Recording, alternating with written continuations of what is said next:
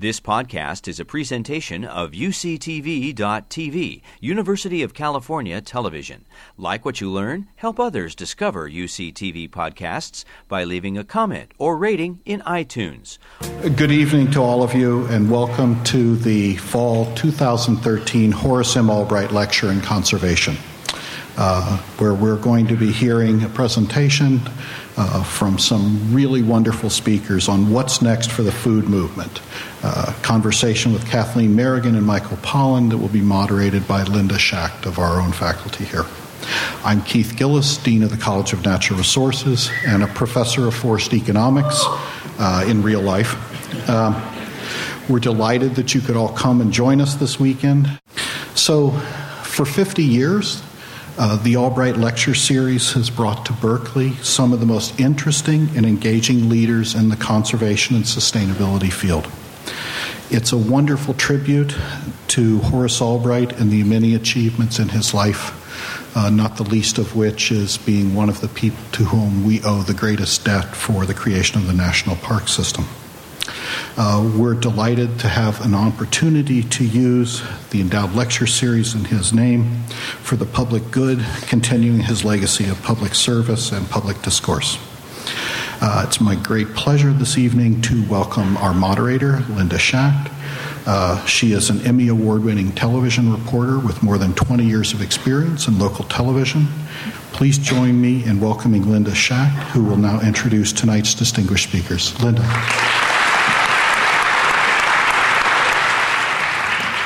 Thank you, Keith. Well, hello, and thank you all for coming tonight. Uh, I think that the future of food is one of the many topics, but one of the few that uh, uh, everyone everywhere is interested in. After all, we all eat. It's also an issue that involves water policy, uh, trade agreements, water, uh, immigration policy, nutrition, science, transportation and healthcare, among many other topics. Fortunately, we have two talk speakers tonight, Kathleen Merrigan and Michael Pollan, who can probably make some sense out of all of this.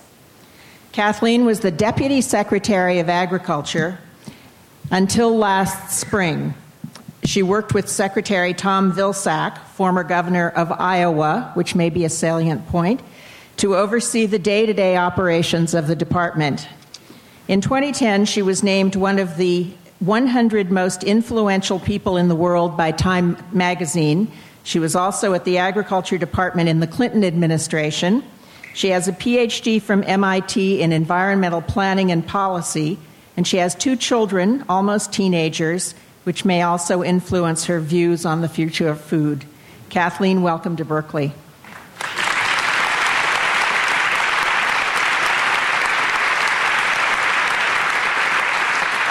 Michael Pollan is our country's informal food guru. He's the Knight Professor of Journalism at the Graduate School here at Berkeley and the Director of the Knight Program in Science and Environmental Journalism. As you probably know, he lectures widely on food, agriculture, health, and the environment. He's written many books and articles, and he too was named one of Time's 100 most influential people.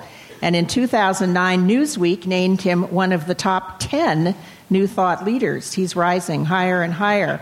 He's won awards, writes for the New York Times Magazine, and appeared in the film based on his book, Botany of Desire, and in Food Inc., which was nominated for an Academy Award.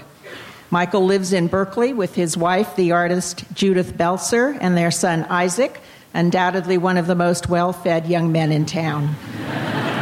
Michael and Kathleen, will you join me on the stage, please? Kathleen.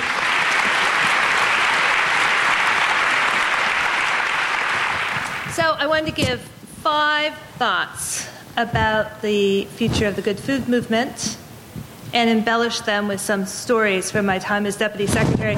Michael Pollan said, You really need to tell stories from when you were deputy. And it's like stories from the front, you know, war, old war stories. I feel like an old person that I have to tell stories from my days, but so be it.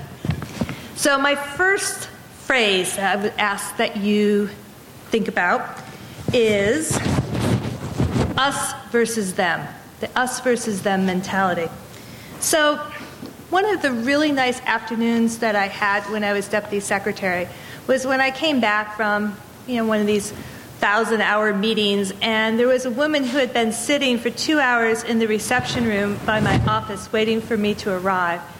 And she was there. She had come from a Midwestern state. She was in the bowels of the bureaucracy in the Natural Resource Conservation Service. And she had come because she had made a very little um, pendant that had KYF2 on it Know Your Farmer, Know Your Food, the initiative that I helped lead at USDA. And it was just so charming. She was just so excited that she could participate in this work. And she wanted me to know that had reached really the bowels of the bureaucracy, that people were just um, full of excitement. And if there's anything that I'm proud about when I was deputy secretary, was that I had the opportunity to unleash this creativity and this, this real passion for local and regional foods and to some extent organic foods when I was at USDA. Rich Rominger is here. He's sort of the Dean of California Ag. He's one of my role models. He was Deputy Secretary for the entire Clinton administration. And I found myself unemployed in those days. And I remember going to Rich to ask for a job. And I remember thinking to myself, oh my God, I'm going to go work at the evil empire. That's how I thought of USDA, frankly. And now I think back and I think how naive that was, how simplistic. USDA is 110,000 employees largely field based agency, 90% are outside of Washington. They're in 99 different countries around the world. And to think that everyone at USDA is of one mind is absolutely silly. And so um, I just want us to think about that when we think about the future. It's not us versus them. USDA is us. And I've got our rural development director here, Glenda Humiston. She's really working on some interesting stuff about making food banks, food hubs, food hubs, food banks. Pretty neat my um, Farm Service Agency State Director, Val Dolcini. I don't think he's here, but he's been really um, working on promoting microloans in California, trying to get people small amounts of money to make changes. Mark Lipson's here. He works for USDA. Um, he's a farmer from Molino Creek Cooperative in Davenport, California, and he is the Organic Sustainable Agriculture Advisor to the Secretary of Agriculture. That's pretty cool. So USDA is many, many people of many, many mindsets.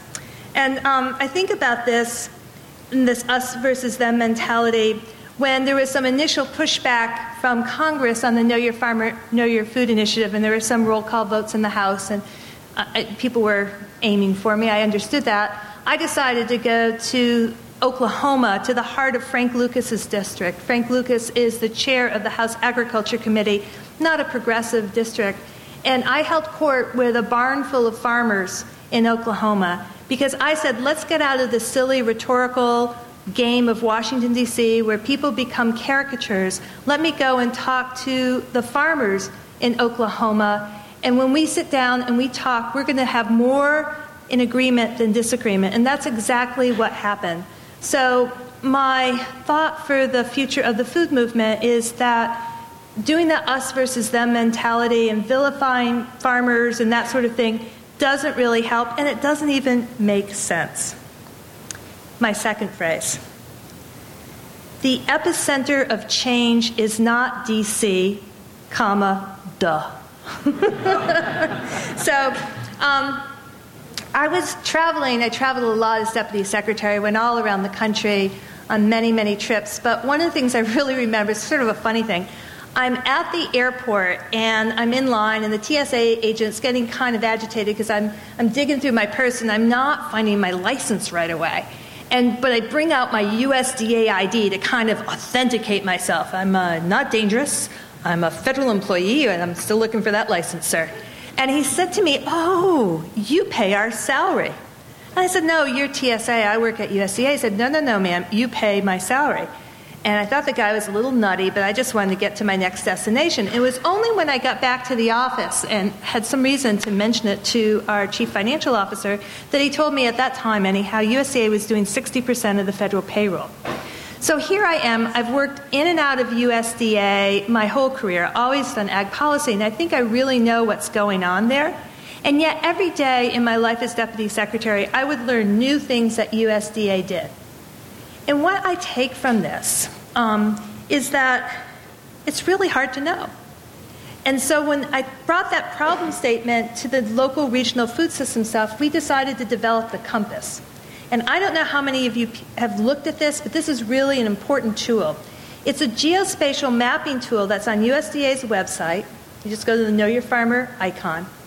And it puts out all of the investments that USDA has made over the first term on local and regional agriculture, and then some. It goes out to some other federal agencies. We began asking the Department of Transportation how to use Tiger grants for local food. CDC, what are you doing in the local food space? HHS, what are you doing? And it's all mapped there. And what's really exciting about this, to go to my point, change doesn't begin in Washington, duh, is that this map really allows us to highlight the innovators whether they're people in the bureaucracies or they're people out in the countryside doing really, really exciting things. And so I really urge you to go to that map. It's a treasure trove of, trove of information. And people can network, you can meet people. Um, it's just really a wonderful, wonderful thing. And as we are coming to the close, hopefully, of a Farm Bill debate, one of the provisions that's of great concern to people is uh, what people refer to as the King Amendment that would, it's actually a um, reaction to the proposition in California on animal welfare standards and how, particularly how much space uh, chickens have. But um, the, the amendment that's part of the House Farm Bill would restrict states' abilities to enact their own farm policy. And the National Association of State Departments of Agriculture have just come out making a very strong statement that that's not the way to go because change doesn't begin in Washington, duh. Okay, my third statement cannibalism, comma, not good. So, even in the last couple days I've been here, I've heard from a number of students their concerns about the watering down of organic standards. Uh, we really need to go beyond organic, that sort of thing. And I want to say, really? Really? When I started at USDA, we did put a lot more money to the organic program, not what it really needs but um, more than it had. And we hired a lot of new creative staff, and we declared it was the age of enforcement. So actually, the standards have gotten tougher. And we've put out a lot of new rulemaking, particularly on access to pasture for ruminants, was a really important rule. So part of my concern here, and why I say cannibalism, is that people in the food movement, um, as we might call it, tend to be very critical of one another you talk to the average person on the street, they don't really know what organic means anymore. That what's organic versus natural, and yet we have some of the most prescriptive standards, toughest environmental standards of any food production system in the world, I would say.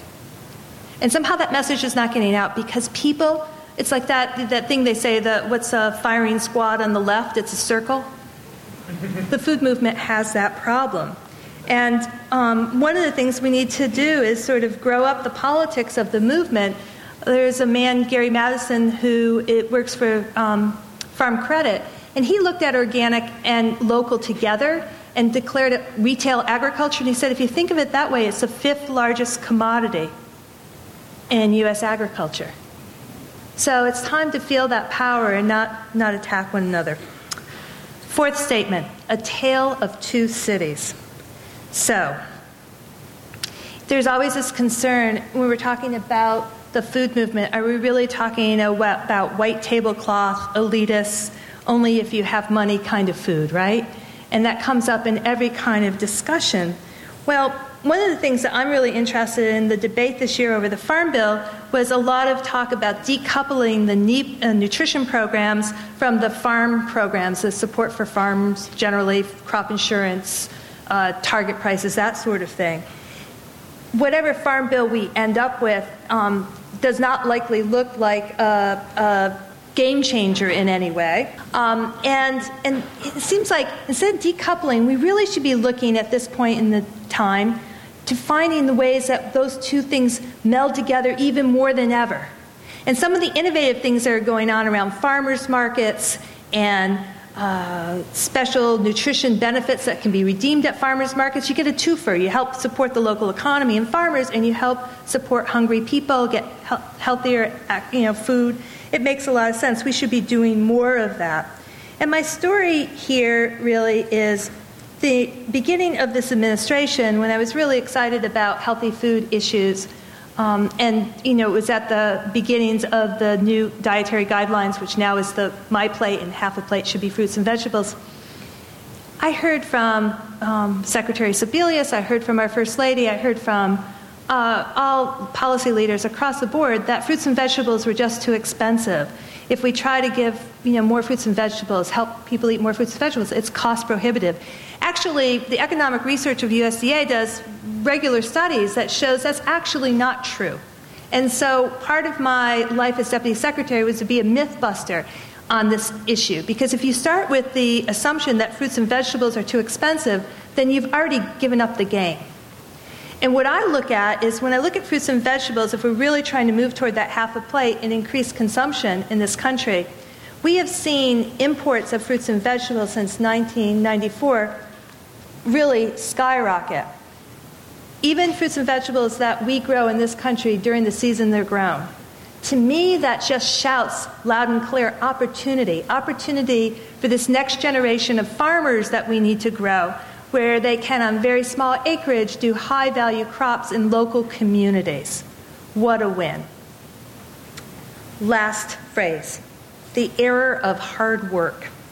So I feel that politically, in a lot of ways, we've gone through the eye of the storm on a lot of these issues. It's okay now, it's politically safe to say organic agriculture or local or regional agriculture. Um, these things are talked about in the halls of power. That's all good. Um, but it's, it's really a new era, and I think of the time of pink slime. Do you remember pink slime? Yeah, well, this is a filler that's in hamburger. It's basically when they're extracting chemically every last bit of meat on that animal. And I was the first person on USDA to speak publicly about pink slime, and I said it's safe because it is. Whether it's palatable, whether it's what you want to eat, I don't know. But to me, what the story is here is that the industry has figured out how to use every last bit of that animal. It's so darn efficient. And then I look at my girlfriend who's raising, you know, pasture chickens and she's selling them at $4.50 a pound, and that's at the farm gate, and alone what added cost would be by the time it gets to retail. I, you know, I'm like, we, we have to figure out better systems where we have rendering and we have use of the whole animal. I mean, we haven't figured a lot of things out in the food movement, so to speak. Um, even when we do things well, I went to a farm to school program up in Boston. It was great. They had the garden, they had actually a nice kitchen with cooking facilities, not all schools have anymore. They had a food court champion there cheering the kids on to make good food choices, which they did. They had locally grown food. And I sat next to a young teenager in the cafeteria, and she proceeded to put 14, 14 um, of those uh, containers of ketchup on her food. I was so discouraged. We haven't figured a lot of things out. Crop rotations, we know the value of crop rotations, but to do a really good crop rotation, it might be 12 or 15 years, and we haven't figured out the economics of all those different crops. The good food movement is also not going to be just about heirloom tomatoes. It's not about going back. I was at an intriguing meeting that Dan Barber, the chef um, in New York, one of our famous chefs in the country, held a few weeks ago with breeders and scientists and uh, chefs. And I remember this uh, scientist from Cornell saying in his entire career he had never been asked to breed for taste, only for resistance and yield. And he was really excited that chefs wanted him to breed for taste. So when I think about the future, it's going to involve technology, it's going to involve a lot of urban agriculture, it's going to involve vertical farms, it's going to involve things that we can't even imagine now. And I think that's a very good thing. And that's why I'm so very thrilled to be here, uh, not only honored to be part of the Albright Lecture Series and to honor a great leader in history, but to be here at the cusp of uh, the Berkeley Food Institute, which is needed now more than ever. Thank you very much.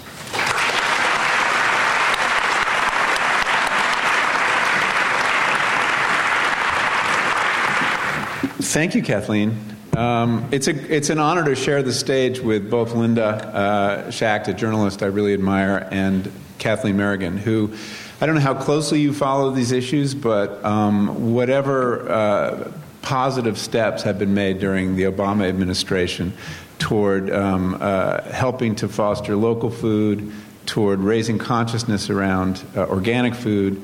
Uh, it's either been Kathleen Merrigan or Michelle Obama we have to thank for uh, uh, what good has come out of this administration. So um, I'm a great admirer of Kathleen's, and I'm very happy to be here with her. Um, I'm going I'm to make just a couple remarks uh, because I want to get to our conversation. Um, but uh, I've been giving a lot of thought, uh, beginning about a year ago, to uh, you know the, the, the, question that we said, what's next for the food movement? There are assumptions built into that. Uh, one of which, one of the most salient, is that there is a food movement. Um, and I have to say, I, I, I, have, I started using that term in my writing before I actually believed it was true, um, thinking by sheer force of repetition um, that we could bring it into being. Um, because it doesn't look a lot like a movement uh, from certain perspectives. Um, I mean, think of what makes it up. It's a big, lumpy tent. Uh, you have people passionate about animal welfare. Uh, you have people passionate about hunger and, and food banks. Uh, you have people uh, working on organic agriculture, on farm to school programs, on teaching kids about food, on labeling issues of various kinds. And they don't all, um, and there, there, I made a list for an article I was working on, and there were like 12 or 15 strong, distinct threads and many of them were at cross purposes. Um, so, for example, there are people in the hunger movement who uh, are troubled by things going on in sustainable agriculture because they're worried it may increase the, the cost of food, or people who are very concerned about nutrition who'd like to put some restrictions on what you can spend your SNAP dollars on, which is anathema to people uh, in the in the ugly, uglily named hunger lobby. Um, and so there are, there are these tensions. And there is then also the, definitely the circular firing squad that we see, especially in organics, uh, which we should talk a little bit more about. It's clearly a social movement. And it's clearly an economic movement. It's a market. Um, as Kathleen said, organic alone is now the fifth biggest uh, commodity if you look at it that way. Um, and uh, somebody told me recently organic is now 5% of the food market and 12% of the fresh produce market, and, uh, which is pretty impressive um, considering that this is a movement that uh, developed that without, until Kathleen's help, a lot of help from the, uh, the federal government. Um, so I wasn't really sure it was a political movement, though. Did it have the power to force change uh, in Washington or anywhere else? um, could it demand its issues uh, get addressed? And I thought the first test came last year uh, with Proposition 37, um, the effort to label genetically modified food. However important you think that is as an issue, a lot of resources went into it, a lot of political work went into it. Um, and it ultimately failed. It came close, but it failed. Um, and I thought that that was a very interesting test of um, had this movement come of age politically. Um, by the way, when I was uh, chewing on this question, I asked one of our um, more esteemed faculty members for some guidance, Troy Duster, the sociologist, and I said, "Is this is this food thing a movement, in your view?" And uh, and he he reminded me something uh, of something very important. He said, "You know, no political movement." uh, is quite as incoherent as it looks up close.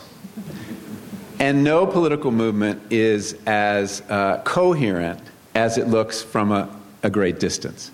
So uh, that was heartening, I thought. Um, these defeats, though, turned out to be, I think, uh, unexpected victories on GM labeling. We just had another one in, in Washington state. Again, fell short. Um, the final tally, though, is, is, is uh, not as discouraging as the initial one last week. It, uh, apparently, in the final tally, 49% of the people in Washington state voted to label GM. Um, since these votes, we've had a lot more attention to the issue in Washington, a lot of pressure uh, to come up with a federal standard, and I think the hand of people who were fighting for that uh, was strengthened by these votes. But to me, the, the, the first concrete evidence that I see the beginning of a, of a real political force here can be told in dollars. I calculate that in the last year, that agribusiness, and I don't mean to vilify anyone, but I will, um, uh, that agribusiness has spent $100 million or more to stop the agenda of the food movement. That's $45 million in California fighting Prop 37. It's $22 million fighting uh, Prop 522 in Washington. And throw in another 40 million for um, uh, uh, the food dialogues and the other PR efforts that have been launched by the Farm Bureau and other people to essentially, as the Farm Bureau has said, um, fight the food activists. Um, $100 million uh, indicates that the food movement has gotten the attention of the industry. Um, and uh, so I expect, um, so I'm heartened by that, um, even though there are defeats here. But there always are defeats. It takes a generation to fight some of these battles. It's a complicated movement. It's not like gay rights, it's not like pro choice. There is not a single uh, thing that we all line up behind. And maybe we'll begin to find that. Maybe we'll, we'll begin to define and ask that, um, that the whole movement can get behind. But I kind of doubt it, don't you? it's, such a, it's, such a, it's such a complicated organism. But it's very exciting to watch as it matures. It's very young. We've just begun. And hopefully, this conversation this evening will, will advance that uh, cause just a little bit. Thank you very much.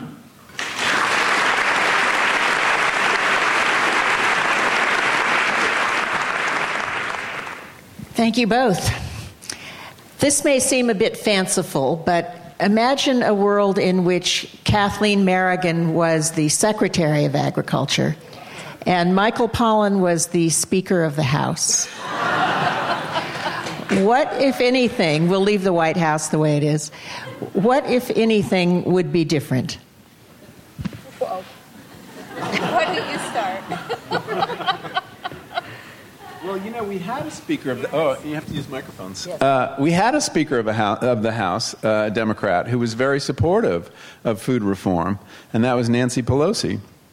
Um, but when she actually had a chance to do much about it, she suddenly turned um, uh, very unsupportive and decided that her highest priority was keeping the newly elected members of the uh, of the Democratic caucus on the House Ag um, uh, committee in place. And so um, they're powerful forces. I mean, I think one of the mistakes we make, and I'm sure Kathleen uh, can speak to this, is that having merely having the right person elected president, House Speaker, um, uh, or Department of uh, Secretary of Agriculture doesn't necessarily guarantee that they can snap their fingers and make something happen.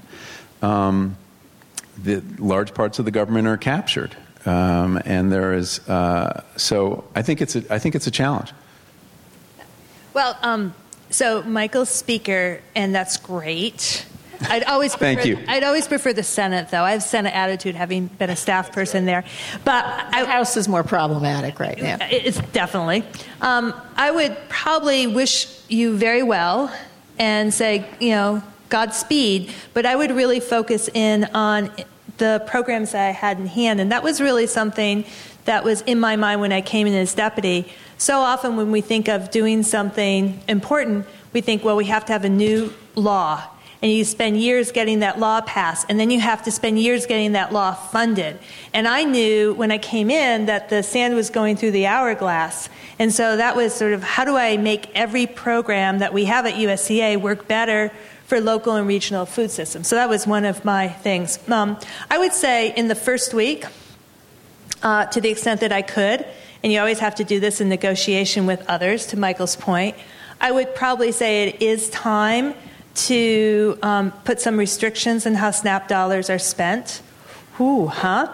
Um, uh, I, we did not grant New York uh, State's request for a waiver to try out um, putting restrictions on junk food, soda primarily. Uh, tell me, tell us about that. What were the politics of that? Why was that considered a bad idea in USDA? Well, I can tell you why initially I had some concerns. Poor people are vilified. I guess it's going to be the word of the night for me. But uh, there was just a big expose in the Washington Post this weekend. It was like a two pager. And it was the same old story I've read over and over again. It was about a mom who's on SNAP food stamps. I assume people know that that's what we're talking about. Who has type 2 diabetes and her two or three kids um, are not eating well, they're unhealthy, they're having chips for breakfast, and yabba dabba do. You know what? There are a lot of people who are on SNAP that are also eating healthy diets. And we have enough data that shows that people who are on SNAP are not eating in you know, far worse diets than the rest of us. We have all that data. And so part of it is um, the kind of put down of poor people. That, that's, that's part of it. And I think that we have to um, come to terms with that. So, anyhow, that's one thing I do. The other thing I would do, and this follows up in your conversation about all of the whirlwind of activity around the propositions on GMO labeling, is I would go back to the um, deal that we made when we did the final rulemaking for the National Organic Standards when Rich was deputy and Dan Glickman was secretary, and at the request of many, many, including Monsanto, was that organic be GMO free. Okay, that's true. But right now, the U.S. Department of Agriculture does not allow organic livestock producers to label their products GMO free. How do we know? Well, maybe because the people down the hall are, have this whole process and standards and certification and accreditation. So, and FDA doesn't allow it. So, for people who are really looking for a clear choice in the marketplace, and there's all this fuzziness what's the difference between organic and natural? I would declare it very clearly on the label, and you know all that other stuff and all that energy will probably continue on. But why not make that de- declaration clear. So those are two things I do in week one. Can I, can I add something to that? Absolutely. Those are good things. Um, you know, the, I think the other thing I would do now that I've had a little more time to think about it as, uh, is, as uh, Speaker of the House, is repopulate the agriculture committees. Mm-hmm. Right now, it's dominated by farm state legislators. So you, you end up having committees that are more concerned with producers than consumers of food. And um, I would use all the political um, uh, pressure I could bring to bear to bring some urban legislators onto those committees and get people on there who represent eaters. Um, and I think that until we do that, we're not going to get very far with the Farm Bill. Um, because so many things in Washington depends on the initial conditions of the game, the rules of the game, and the rules of this game uh, make it very hard to reform the Farm Bill. So I think I'd start with those I, committees. I have to tell a story. Go ahead. Sorry. No problem. I mentioned it to one of the classes I spoke to. So, when you go for confirmation, you know, and I had a Senate confirmed position, you, and this is the downside of being an academic, you have to hand over everything you've ever written. And I wrote this very um, interesting chapter in a sleepy little book called Visions of American Agriculture, in which I wrote it was time to abolish the Senate Agriculture Committee, um, the very committee that had to confirm me. You know, when Senator Baucus said, Would you rethink that book chapter? I said, Yes, sir. Um, but the exact same thesis, though. Um, and what was really encouraging this last uh, couple years in the House Agriculture Committee is there were a whole lot of new people from the Northeast that were on the committee. They weren't um, senior. They weren't necessarily on the committees. They wanted to be on the subcommittees. But for example, Joe Courtney, a Democrat from Connecticut, he was the first time someone from Connecticut was on the Agriculture Committee in 100 years. So that little Northeast um, group of people met regularly, and I met with them to talk about farm policy. But you're right, an infusion of people from different walks of life on those committees or breaking up some of those issues across other kinds of committees of jurisdiction could really change the game. So, where did you find the frustrations and the barriers to what you thought the Department of Agriculture should be doing? Well, um, everything takes a lot longer than it should. You have to have a lot of patience in these jobs. And um, it's just. You have to have a lot of patience if you're a citizen, too. Yeah, yeah. Waiting for something to happen. Yeah, and it's also, in these jobs, it's just like a, a fire hose of issues coming at you. So I will, you know, I stepped down as deputy secretary. It's been just about six months this week. And people remember me for the things that I did. But, you know, in some ways, the really interesting untold stories are the things that I stopped. We're open to hearing those. yeah, I'm sure you are. but I mean, I, I think that these jobs are Um, you know, 110,000 employees, $150 billion budget, 17 agencies, thousands of offices, um, 25,000 buildings. I mean, it's just a huge, huge task, and it's really hard to sleep at night because you just don't know what you don't know. Like, there's only so much you can know running that kind of bureaucracy, and you have to have good people who work with you, and you have to have a lot of trust, and you cross your fingers. What was your biggest disappointment? Oh, my biggest disappointment. Or your Um, most happy moment? Either one. No, no, no, no. Disappointment? We'll get to the happy moments later. Oh, my biggest disappointment. Well, um, you know, I think that I would have liked to um, get farther along in school meals than we're at. I think there's still a lot of room to improve those meals. We've made great strides, and I'm really grateful that our First Lady has made healthy food one of her two signature issues. That makes a huge difference. Um, but there's so many kids that that's their only meal of the day. It's just amazing that we have 47 million people in this country that are on food stamps, right? One in seven. And we know that we're not giving food stamps to all the people who are eligible. About 35% of eligible elderly are getting food stamps. So um, part of me is, is just, you know, still raring to go to improve school meals. And I think one of the real shining opportunities is increased effort around farm to school because I think that's one of those win win win win win kind of issues. You are also a great proponent of small farmers and female farmers. Did you find you had success in those areas? Well, certainly um, trying to get the bureaucracy to chunk out money in smaller amounts. I was saying to this to some students earlier today. It's a lot easier if you've got a grant program or you've got some sort of program you have to give out loans or whatever to give them out in big chunks. It's less work. It's less risk. It tends to go to the surer bets. And it's really hard to get people to say, you know, I'm not going to give out $250,000 grants, I'm going to give out $5,000 grants. And all of a sudden my workload zooms. Um, so I think we were able to do a lot more of that and increase the thinking that helps not only small farmers and ranchers, but small businesses, small entrepreneurs. Um, so that was good. And what was the other part of your question? Um, well, women. Women. Okay. Women.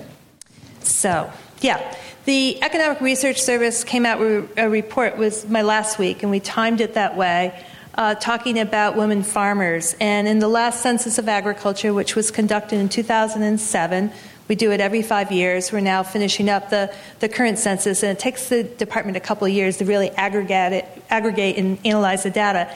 But we see an upward trend in women farmers, young women, many of whom don't hail from the farmer ranch. They're starting businesses anew. They're interested in local, regional, organic, alternative ways of production. They're more likely to have an enterprise that has a pick your own, agritourism, a more complicated model. I think that's really exciting, and um, I'm really interested in pipelining leaders that are women, um, not only because of this upward trend uh, in incoming, but also on the other end of the pipeline, because women outlive men. You have widows deciding the fate of our working lands and our forested lands. And I think we need to figure out um, more ways to engage women in leadership positions um, because, because, because. Um, can I just follow up? I think it's one of the more exciting uh, developments is that the, the, the future face of the American farmer is, is much more uh, female than it's, than it's ever been. Um, I, I'm surprised to hear you say that most of the resistance to what you wanted to do was essentially bureaucratic inertia. Did you, when did you ever run up against a political or economic wall? Of interests of the White House overruling something you wanted to do, the OMB. I mean, it, surely it wasn't all just, you know, the molasses of bureaucracy. Well, you know, I think, and I suppose whatever we call this food movement, is it or isn't it? I think that conspiracy theories are given way more weight than they should. Times I was like, well, what about the theory of incompetence? Well, I think that's undervalued as an explanation. Uh, I mean, uh, I, I certainly did at times come up against um, blockages that I wasn't able to go around, but persistence and using um, analytical data, that sort of stuff. I mean, that's why it's really exciting to be at a university, a university that wants to talk about food systems because we need a lot more thinking to really propel forward. And so I, I tried to wrap myself around you know, with data, and mm-hmm. I actually made a lot of progress. Again, there were question. people around the country who I'd never met before in these field offices at USDA, and they were so excited, and they had banners, and they made their own brochures on Know Your Farmer. So I think that we had some cultural change there, and um, I couldn't think of all the ideas that we needed to do. I mean, most of the things I get credit for was somebody else's idea. I just figured out a way to elevate and execute. But that's the thing is like, how do you empower all those people who are there on a day to day basis who have creative ideas and find a way for them to carry forward? I gave them political clout. Right, and, and improve their morale. I mean, I meet these people all the time. When I, sp- I was speaking last night in Napa, and uh, a USDA uh, employee who working in a local office there, their pride for what they're able to do for local farmers is palpable and they really feel empowered by and that's largely by what you did but why is something as seemingly like obviously a good idea as promoting um, farm to school and know your food know your farmer why did you get pushback on that i mean you said you had to go to frank lucas's district why was that controversial? why does that bother Big Ag? It shouldn't. I don't think it does anymore. But in the early, in the earlier years, it did. I mean, it was a big um, firestorm of activity. Uh, and I, I use the example. One of the things that we did with the Environmental Quality Incentives Program, EQIP. It's the second largest conservation program that USDA has. The first one being the Conservation Reserve Program, CRP. We did a new initiative for seasonal high tunnels or hoop houses, temporary greenhouse like structures that allows a farmer to put in crops earlier, keep them in later, so you have more um, product for the local marketplace. And I remember people were like, oh, that's taken away from, you know, the traditional uses of EQIP. And it was highly popular, and I think we spent something like $30 million in their early part of the initiative, but out of a $2 billion program. So, um, so I think it's competition for resources. Some competition for resources, anxiety about that. But I think what the real deal breaker is now, and where people are interested about the future of food, the real um, the real change on the horizon is the necessity to repopulate our working lands with the aging farmer. You all know the stats, average age of farmer is about 60 years of age. Um, and we really need to figure out who this new generation of people are and what those farms of the future are going to look like. And I think it's going to be really different and it's going to change the politics of agriculture. Yeah, I think you're right. Let's talk about the Farm Bill. Um, it should be. Lock the doors. Together should be coming together in the next few weeks. What is the status, as far as you know? And does it include or will it include any reforms of any nature? Are there good things going on? I don't think that this farm bill has any, as I said at the podium, any game changing major aspects to it. Uh, it has to happen eventually because it's, I'm glad I'm not deputy secretary, not knowing how to manage the department because the Farm Bill does control a lot of your programs. And there are a few good ones that have languished because there hasn't been a Farm Bill. Um, tick tock, tick tock, Congress needs to move. Um, they're going to recess for Thanksgiving soon. Then they come back. They have a couple weeks in December, and then you bump up right against the uh, January 15th deadline for a budget deal. And some people wonder if it's all going to become one um, can of soup because the Farm Bill is hopefully going to create some budget savings, so people want that as part of a budget package. But you know, we've got almost 50 members not locked in a room, mm-hmm. to your point, and um, with very divergent opinions. A big issue, of course, is SNAP.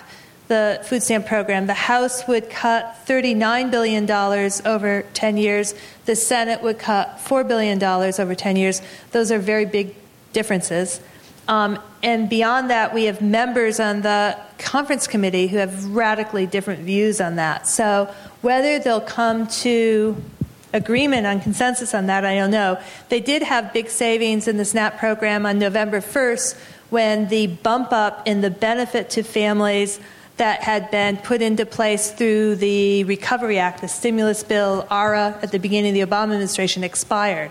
So that may help them get a little bit closer to yes, but there's still there's still huge divides. I don't know, Michael, what your thoughts are. Well, uh, yeah, I'm not as close to the details, and, and I'm curious about a couple things. Um, I mean, we've seen a, a, a shift over the last, from the last farm bill, or maybe the one before, from things like direct payments and what we commonly think of as subsidies to.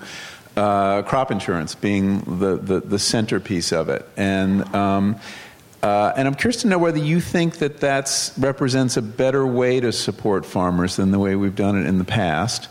Um, and, and, my, and then a subsidiary question to that is there was an effort to make crop insurance work for organic and diversified farmers. I think Chellie Pingree had introduced uh, a provision, and has that survived so far? Both the House and the Senate have um, provisions that would make crop insurance better for your smaller diversified farmers. Um, Peter Welch and Pat Leahy from Vermont been very active in that. So there will be some good reforms on uh, crop insurance. Yeah, so we subsidize crop insurance in a lot of places 60% sometimes. The big issue I think that's important for the Farm Bill and crop insurance is tying, and Rich and I were just talking about this um, earlier tonight, making sure that we tie your ability to have crop insurance, subsidized crop insurance, that benefit from the gov- federal government to conservation compliance, mm-hmm. meaning you're following certain ro- rules of the road. And that remains to be seen whether that will happen. Direct payments, everyone expects to go away, but hasn't yet, really. Yeah. And um, this we'll is money. This is five billion dollars paid to farmers, whether no strings attached. No strings attached, whether they're growing food or not. Yeah. So there are different kinds of subsidies, you know, and I talked about this in class this morning. You've got the direct payments, and everyone basically is saying bye bye to those.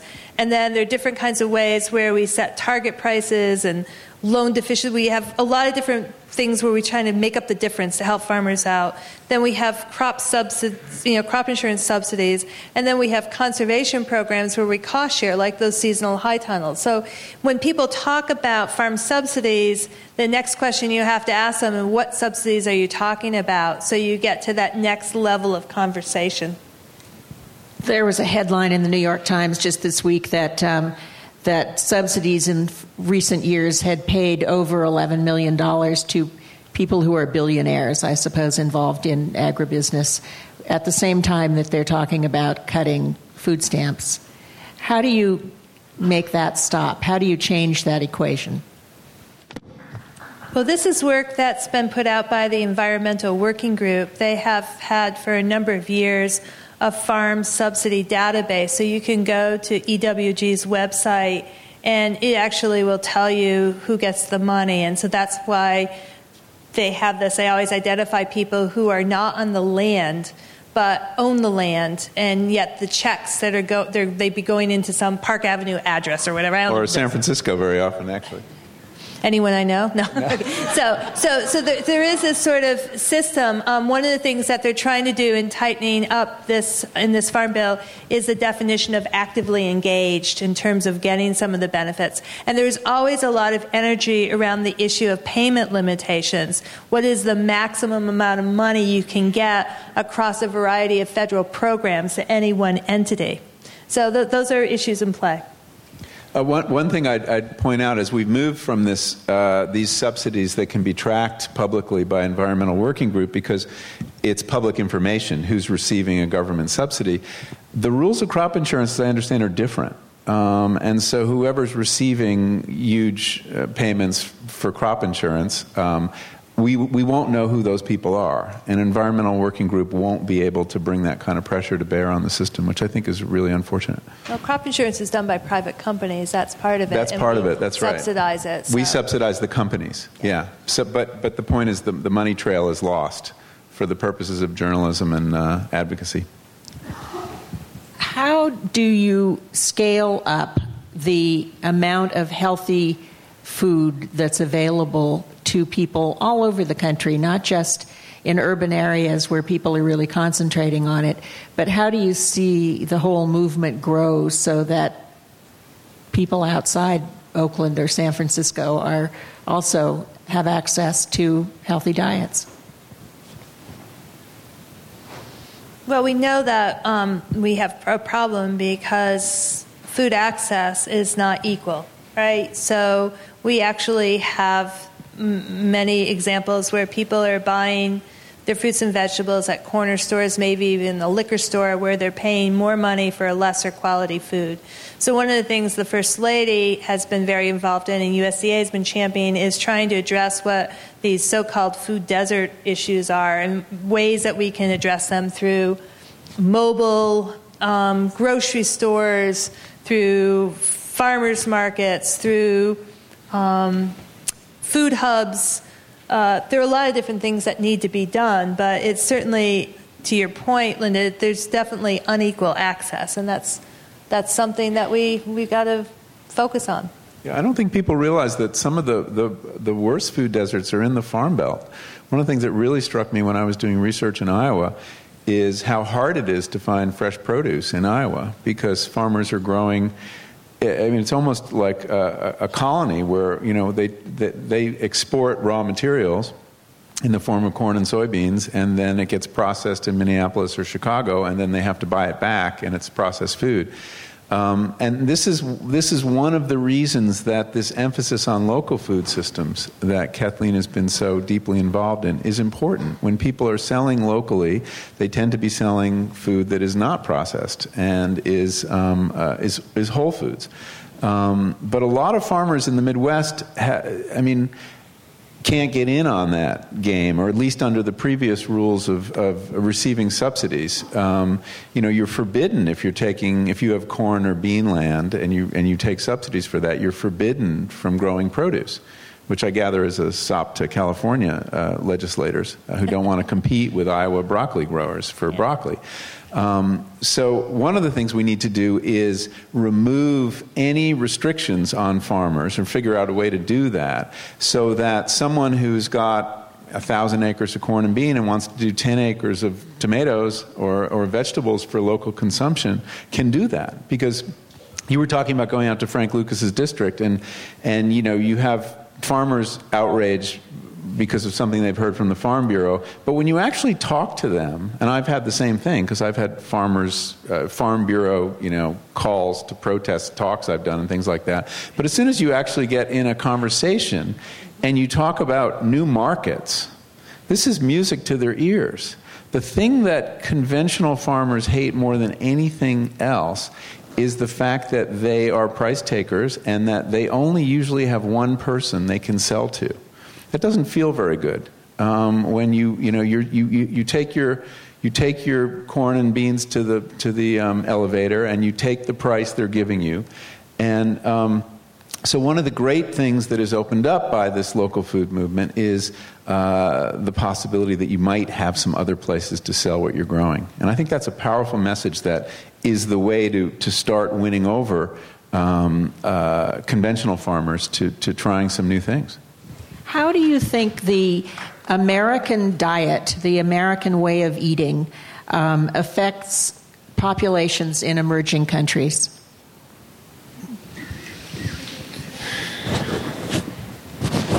Not so well. Well- huh? Well, go ahead. You want- Well, you know, American food has a glamour in the world, um, uh, and um, uh, you know, whenever KFC comes into a developing country, um, it's it's normally very popular.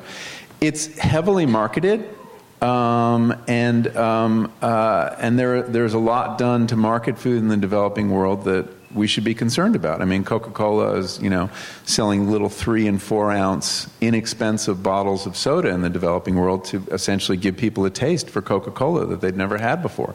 Um, so a lot of it's marketing, but on balance, um, you know, I, I, think it's been. Um, you know, I mean, there have been nutritional gains too. I mean, access to more meat, um, which is part of the Western diet. Uh, is uh, you know meat is very nutritious food to people who have been subsisting on staple grains. Um, so it's a mixed bag. It's not all bad. Um, but as we watch this nutrition transition taking place across the world, it should give us a lot of concern because you see countries like China now uh, where people are moving very quickly onto a Western diet and they're seeing rates of, of heart disease and type 2 diabetes and obesity that they'd never seen before. Um, and it puts enormous strain on resources. Um, to, you know, to, to, feed the Chinese appetite for meat now, we're deforesting the Amazon to grow soybeans. and um, so it ramifies around the world. And, um, and, and who are we to say that you can't eat this way that we're eating? um, we're setting an example, and it's it's it's a problematic example from a health point of view and an environmental point of view. Do you see that uh, leaders in governments in, in emerging countries are interested in changing the eating habits of the people who live there? Well, I just heard about a, a, meeting that's happening next week in Addis Ababa of, of leaders of, of, of, food systems, and and uh, and one of the items on the agenda, I'm told, is how to develop, how to create a developed food system that doesn't make the mistakes of the Western food system. I was so encouraged by this. Um, I, mean, I, have so many of those. So many of those leaders. I mean, we sit here and say, "Oh my God, how can we have 47 million people in this country on SNAP?" And you think what the magnitude of challenges if you're in a developing country, and the hunger there is just so seemingly intractable. How do you deal with those problems? So uh, the exigencies that they face are really so different than what we face. Mm-hmm. Um, I've spent quite a bit of time at the Food Agriculture Organization, the United Nations in Rome. Tough assignment, someone has to go.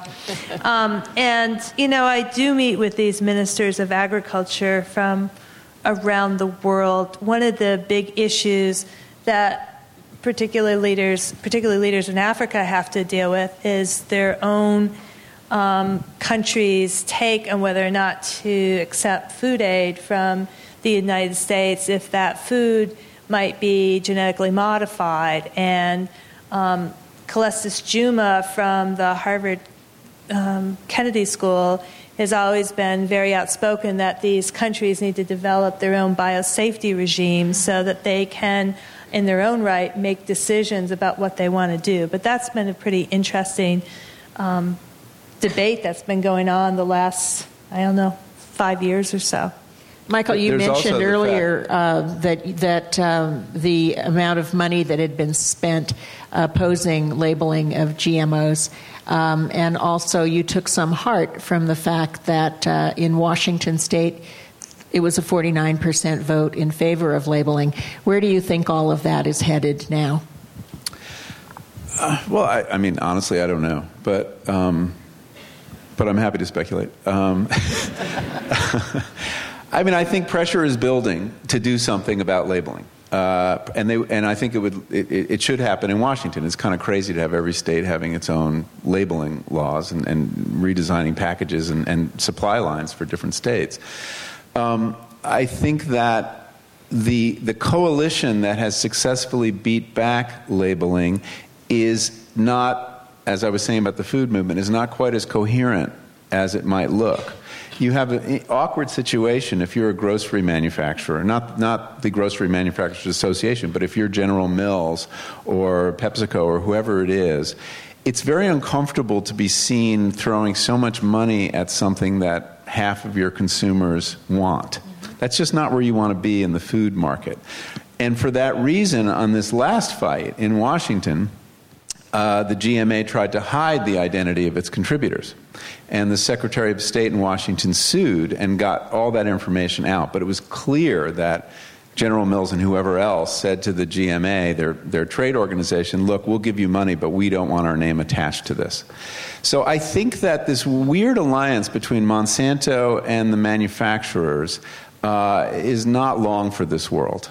Um, it, it, just doesn't make sense um, from a marketing point of view. And you have to imagine the marketers in those companies are screaming, like, how did we find ourselves in this?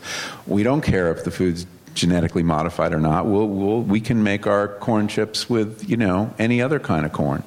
Um, yes, it might be hard to switch over, um, but in fact, also consumers may be happy to buy it with the label. It's not a, it's not a foregone conclusion that that label will be the kiss of death. I don't think it necessarily will be, but what's interesting. We eat a lot of crazy stuff. We, we do. You know, they're banning trans fats. I'm, I'm, really worried about my Tootsie Rolls. But um, anyhow. Can you make a Tootsie Roll without trans fats? I don't know. I hope we can find that out.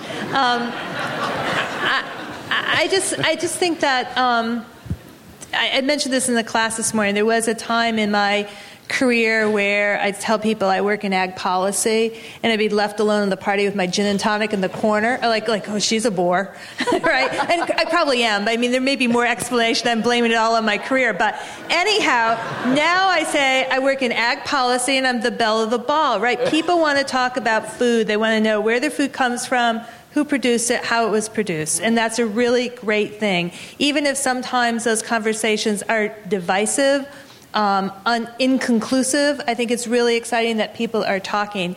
And part of that means that there is a demand for greater transparency in the food system. I mentioned pink slime earlier. Cargill just announced that they're going to start labeling it. The official name, by the way, is lean, finely textured beef on that on that same point, I agree. I think that this is this is probably uh, getting the attention of the uh, of the food industry. This interest in the story behind food. And Chipotle is another very interesting case that we've seen recently. They, you know, they've been doing some very uh, sustainable sourcing uh, of their meat for a long time, um, especially on the pork side, and then now local sourcing of meat uh, all around the country. But they never wanted to talk about it, and they didn't talk about it. And I, and I remember asking the president, um, why aren't you making more of this? You have a great story to tell. He says, well, I don't think people buying a burrito want to be reminded they're eating an animal. Um, Okay, and so they didn't talk about it in their stores for a long time, but now they've come forward and they've done these viral videos, which are kind of ingenious and um, uh, they're long and they've gotten a lot of attention. And it turns out consumers very much care and want to hear this story, especially when it comes to animal. Um, and that there, I don't think it's an accident that in the last quarter, their sales, while other fast foods were flat, McDonald's was flat, their sales were up 15 percent. This is getting the attention of the industry. You need a defensible and preferably appealing story to tell about the food you're selling. You mentioned the ban on trans fats, which the FDA announced last week. Um, where does that come from? What's other than research? I assume health research. Is that the principal um, incentive for that to happen? But Michael, in the conversation you and I had about that, you said um, that's the only really positive thing the Obama FDA has done. Yeah, that was probably a little bit uh, harsh. I mean. The, the, Obama FDA has been disappointing to me in various ways on issues like antibiotics and livestock, where they came in, uh, Margaret Hamburg came in intent on doing something about it. And she, uh, she actually uh, said to a, um, uh, an NGO person I know, we're going to treat this issue as if our hair is on fire. Well, the fire has been put out uh, evidently. I mean, very little is happening on that issue. Uh, there's some voluntary guidelines coming into to space, but they've done good work on uh, labeling. They got a lot of really uh, deceptive health claims off of cereal boxes right when they came in, and I think that was important. Trans fats is very important. Um, the, the amount in the diet and in the food supply had come down since they started labeling it. This was a case where labeling had a big effect on the, on the constitution of foods. And now that, in effect, they're, they're all but banning them by removing the, the generally regarded as safe status. I think trans fats are a great cautionary tale, though, too. I mean, if you look at the history of it, why are we eating trans fats? Well, we began eating trans fats because we had demonized uh, saturated fat, animal fats, and as part of the low low fat campaign, everybody was told you're better off with vegetable fats, and so. I know as a kid growing up, we got off the butter and we got onto the Mazola. And, um, and this seemed like the right thing to do. And it was uh, a, a, tremendous public health uh, mistake. Um, and we've learned that belatedly. And, um, and it, but I think it's a cautionary tale that sometimes the solution to a problem is a lot worse than the problem, uh, which turned out actually not to be a problem. It actually is a trans fat. I couldn't, I couldn't scientifically explain it. I'm sure some of our great professors in the audience would get me out of this bind. Are you uh, ready, Michael? Well, I think more. basically, it's a, a vegetable fat, uh, corn oil, say, or something like that, that if you um, fire hydrogen into it at high temperatures, um, changes its constitution so that it's solid at room temperature. Seems kind of innocuous. Yeah. We have a question. But it gives you heart attacks. It really does. And, I mean, there's no, there's very little evidence, in fact, less than most people think, that saturated fat is linked to heart disease. Um, uh, but its replacement has definitively been linked to heart disease. Okay, a question from the audience. What can we do locally here in Berkeley other than shop at the Berkeley Student Food Collective, of course? I think this is a general question that a lot of people would have uh, based on your knowledge and experience, which is what can we all do? Uh, what would be the one thing each of you would recommend that people do to promote a, a healthy food system. You have to midnight on Friday to submit your comments to the Food Safety Modernization Act rulemaking of the Food and Drug Administration. Uh, postmarked Friday or um, submitted electronically by midnight. These are new um, proposed rules that are intended to enhance food safety in this country. I think uh, uh, unintentionally, really, because it's a very ambitious rulemaking from a statute that says everyone has to upgrade food safety. It's sort of a one size fits all kind of proposal for the most part. And there's a lot of very serious concern about how it's going to impact smaller operations. Um, and I think if you don't know about it, uh, doing some quick Googling, you'll find out a lot of information. And it's really important to raise your voice now. Uh, it's a game changer. I couldn't they agree really more. pay attention? Yes, they, they do. To. I mean, these are draft rules, and there. If you go to the National Campaign for Sustainable Agriculture, is, is I think kind of leading the campaign to get them uh, refined. And um, but they will take comments as they rewrite them. And from what I've been able to learn from people at the FDA, they've been educated about the provisions that are potentially very damaging to small and, and especially organic farms, um, and that they intend to revise them. So the more comments they get, the, the better the chances we'll end up with some rules that don't um, abort this renaissance of local farming, which it has the potential to do. So I think that is an important thing to do. The one other thing I'd add, though, is. Um, you can, you can get next week. I took this week. Okay. next week, what you should do, and that's tomorrow by midnight, um, that they need comments, yeah. Um, I think one of the most powerful things that we can do is ask questions about where food comes from. Um, we've all seen the Portlandia episode. And it is true that you can really be annoying and silly in the process of doing this. But I have seen firsthand cases where a butcher being asked, Do you have grass fed meat?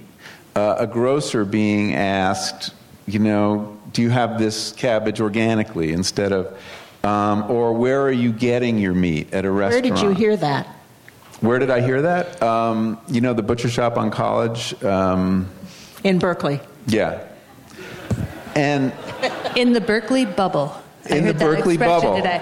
Well, it's true. In the Berkeley bubble, people responded, though, to those questions. And that gently harassing the people who are serving you food is worth doing.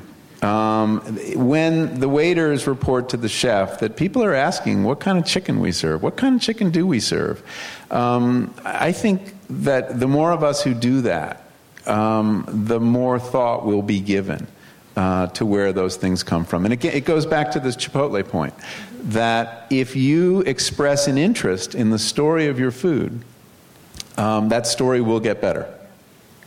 Okay, a question from the audience. How do we move good food beyond the foodies to the bulk of the public? In other words, gain support for the farm to fork infrastructure that is of some scale in the middle?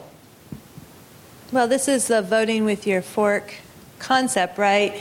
The more consumers demand, the more, as Michael just said, the, the, the industry responds. So I was meeting toward the end of my tenure as deputy um, with Walmart executives. Some people say, well, that's a bad thing, organics in Walmart. I said, no, that's a good thing because it shouldn't just be for the Berkeley bubble, right? It should be for everybody, and that's that's a good thing. And one of the things Walmart was looking at was how to buy, re, reorganize some of their distribution channels so they could do more locally grown to kind of go back to Sam Walton's vision of American made kind of stuff. So. Um, I think that constantly putting demands on the system, putting demands on your own institution. I don't know in terms of the dining halls here how much is locally grown. That was a big issue that I was involved in at Tufts, and I got the food service people energized and helpful, and I got farmers organized. But at a certain point, it really required the students to care and care more than they did, frankly. You always have this certain percentage of people that are highly motivated by these issues.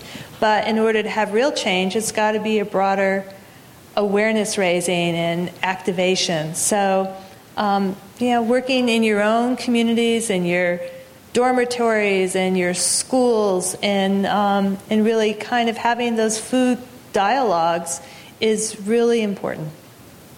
I agree. You mentioned um, earlier that the epicenter is not Washington. Duh. And I think, duh, duh. And I think this, uh, that your comment fits with, with that scenario that the real change comes in communities and neighborhoods. Mm-hmm. Yeah. Another question Given the imminent dangers posed on the environment, both social and natural, what's the most feasible and direct change in behavior the individual can make to improve our situation, other than asking your waiter where the food comes from? Isn't that the same question? Isn't that Kind the of same the question? same question, but I think it's more directed toward personal behavior. Well, I always people always ask me um, how I shop. You know, I'm very vulnerable. How do you shop? I'm always paranoid when I'm in the grocery store Me that too. people know who I am. Yeah, they're like, "What is she putting in her basket?" I see those Lay's potato chips. You only can eat just one. Um, but anyhow, I love food advertising.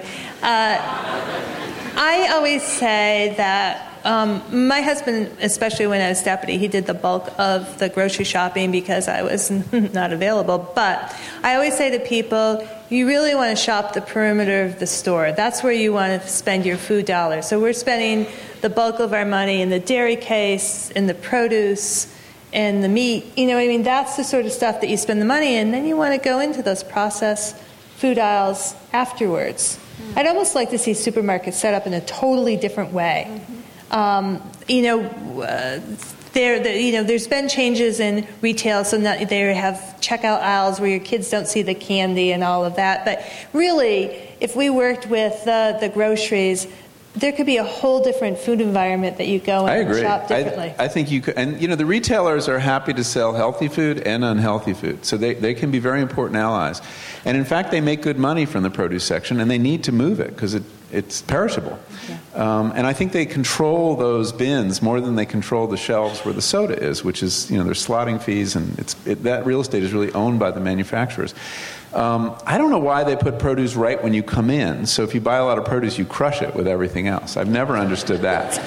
So that's one thing to reorganize. But there was, um, but you know, there's a lot of social engineering going on in the American supermarket.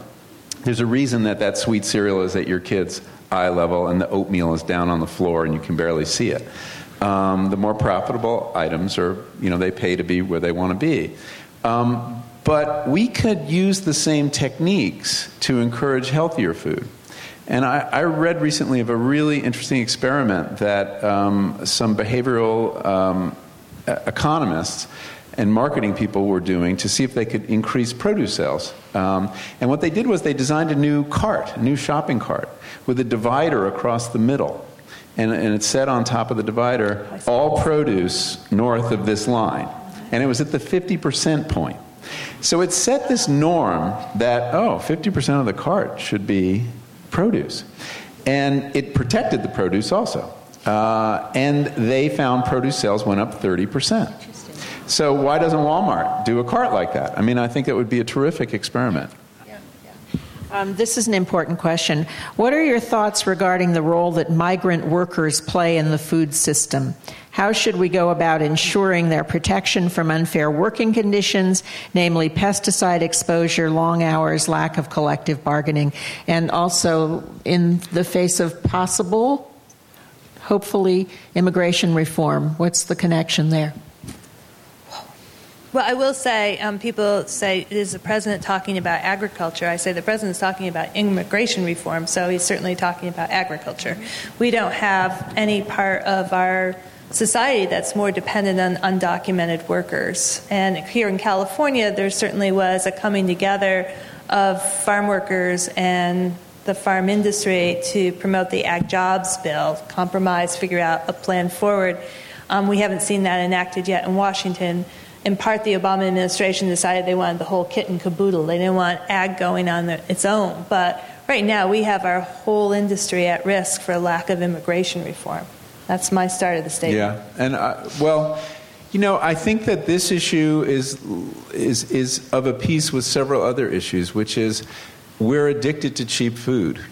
Um, and the pressures uh, to make food as cheap as possible are just fierce in this country. And, um, and that is the reason that we exploit farm workers, and that is the reason that meat animals are treated the way they're treated, and down the line. And we have done an amazing job in this country over the last, since the mid 70s, really, driving down the cost of food. Um, to the point where our society, our economy depends on it. It's really baked in.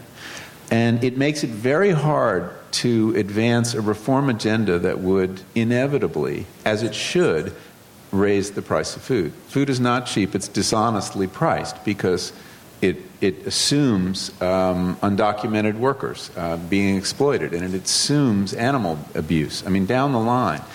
So, the, the big challenge politically, I think, um, is, and, and of course, political leaders love cheap food. I mean, it's, it's, it's threatening. We saw in 2008, governments fell around the world because the price of food, of grain, doubled briefly.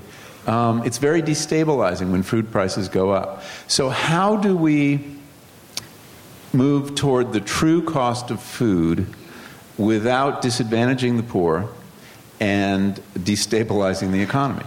I mean, and I think all these moves have to be coupled with efforts to make it easier for people to afford food. So you you uh, you improve the minimum wage on farms. You have a minimum wage on farms, and you at the same time increase the minimum wage across the country. I mean, so we have to give people the money to pay the true cost of food. If there is no immigration reform, will that be reflected in the food system? There are a lot of uh, employers in the food industry who feel incredibly vulnerable, at risk. Um, who, yeah, I think a lot of uh, food production will go overseas, go to other countries. We've got to have immigration reform if we're going to maintain the industry have, that we have, let alone moving toward the future. It's, there's nothing more important. Uh, what can be done about factory farms? How can we make farming more sustainable in a world of 7 billion plus? Well, the presumption there is that we have to, and I hear this all the time in agriculture, it's sort of a mantra that so many meetings start with. We look at projections in world food popu- in world population, therefore we have to increase food production by a gazillion, zillion, billion, I don't know, some big amount. And um, you really are serious about data, aren't you? I am very serious about data. Very analytical, very intellectual, Michael. um, anyhow, let me see if I can reclaim any credibility at all. Uh, my point here is that we have so much food loss, right, between distribution systems, political turmoil. In this country, the USDA, the Secretary of Agriculture, has just put out what he calls the food waste challenge. I mean, food waste is sort of like the second largest component of our landfills. So, I mean, it's not just about increasing production like this, which I think a lot of people presume. It's also doing a deeper dive into where food ends up and what we could do more efficiently with that food. So, I'll throw that out for thought. Yeah, I agree. I mean, the, the, the, the idea that we that feeding the world means um, you know doubling calories produced. I mean, we're already uh, producing enough calories to feed everybody, um, and we're not. There are a billion people who are hungry, and um, so we have to look at the pie. I mean, and and forty percent of it's going to food waste. Uh, 20 or 25 percent we're feeding animals to make meat and milk, which is um, not the most efficient way to use those calories. It takes 10 calories of of, uh, of grain uh, energy to make one calorie of beef. Um, so that's a, that's a factor too. Um, I think that the feed the world problem is, a, is, is more complicated than it's usually depicted.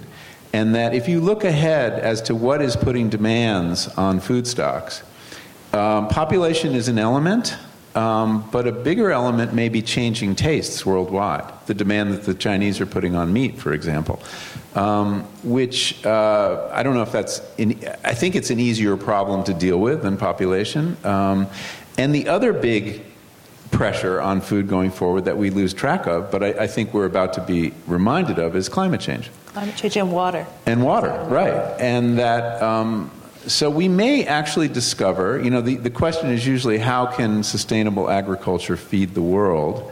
We may discover that only sustainable agriculture can feed the world. Because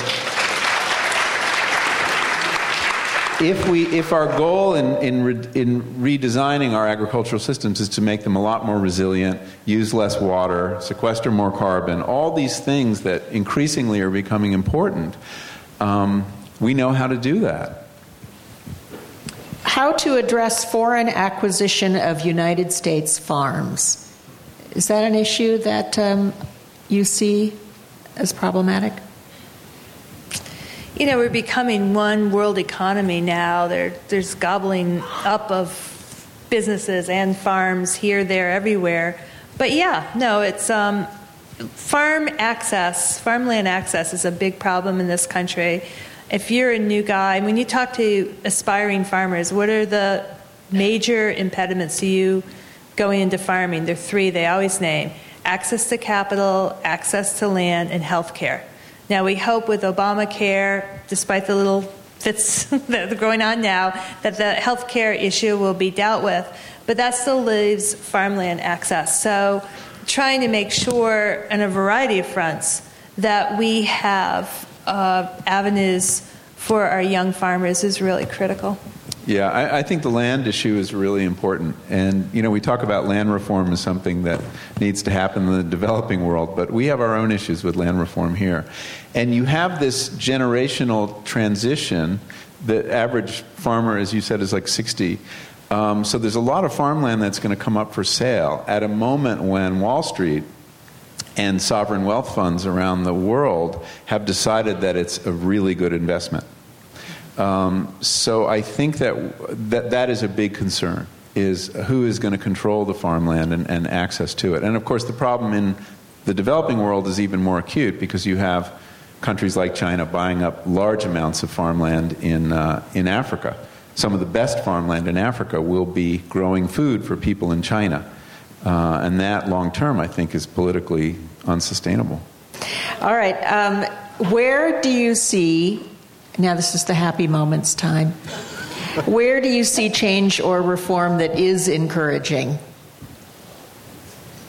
Okay, I'm going to um, repeat myself. Go to that compass map. Because you will see creative, innovative, exciting things that people have, are doing all across the country. You can go in, you can search it by your zip code. You can go in and search it by a, a keyword. You might say urban agriculture or community kitchen. You could search it for a different kind of entity. You might say for nonprofits or I'm a producer and I want to see what's available. So you can see what's going on in your own area, but you might say in California, I really want to see what they're doing in Iowa or Massachusetts, my home state, to get ideas. And you can link out to those people. So um, I think uh, that map shows that there's a lot to be optimistic about. Michael? Yeah, you should look at that. It is. I, I was looking at it today, and it, and it is a kind of a nice atlas toward uh, of innovation going on all over the country. And this is not a movement limited to the coasts anymore. I mean, these these these experiments are happening all across the country. Everywhere I go, I'm encouraged. I see things I'm brought to visit, whether it's schools with fantastic gardens or uh, farmers doing innovative work or aquaponics, um, you know, experiments in, in mixing fish and and um, you know all the and all the innovation in agronomy going on um, all over the country. New rotations, new ideas, new ways of putting plants and animals together. Um, there's so much to be encouraged by, um, and the what encourages me most, though, I think, is that the revaluation of farming um, in this country. I mean, we've denigrated farmers in this country for a hundred years. Um, it was, you know, almost government policy, right, to discourage people from farming. We we took all the good students, you know, the guidance counselors would send them to the city, send them to college, get them off the farms, and there was this great brain drain on the farm as a result. Mm-hmm. And um, we wanted to shrink the number of farmers in this country, and that was official policy in this country. Less farmers would be good because we'd have more workers for factories. I think we're, we're, we're starting to reckon the cost of that, that denigration of farmers. And you've seen this um, elevation of their prestige in the culture, um, which has been very encouraging. People proud to say they're farmers, college educated people deciding to become farmers. Um, we have the most unlikely farmers in this country now. I was at dinner and I met a guy who was farming in Nicasio or somewhere, and uh, he was the 125th employee at Google. And, you know, the, the interest of uh, tech money, frankly, in agriculture and farming, um, partly reflected in the Berkeley Food Institute, is, is a very striking development. Um, this is a community of people with a lot of capital and, uh, and a real clear vision of the future.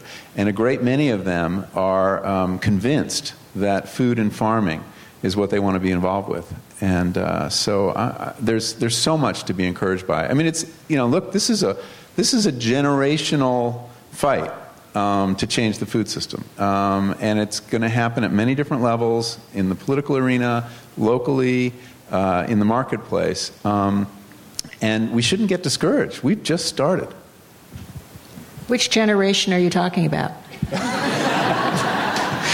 Uh, the one coming up now. It's really no, it is. It's people in their twenties. I mean, I don't. You speak on college campuses a lot, and the energy, and there are people in this room. The energy uh, amongst uh, people in their 20s, people in college right now, that this is their generation's issue. Mm-hmm. And they've really grabbed hold. And, and leadership is going to come out of that, and innovation is going to come out of that. And so they, that's what fills me with hope. Maybe we have the um, future Secretary of Agriculture here in the room, Michael. Hey, maybe we do. Thank you very much, Kathleen Merrigan, Michael Pollan. Thank you all for coming. And congratulations to all of you who are involved in changing the world. Thanks very much. Thank you, Linda. You've been listening to a podcast by University of California Television.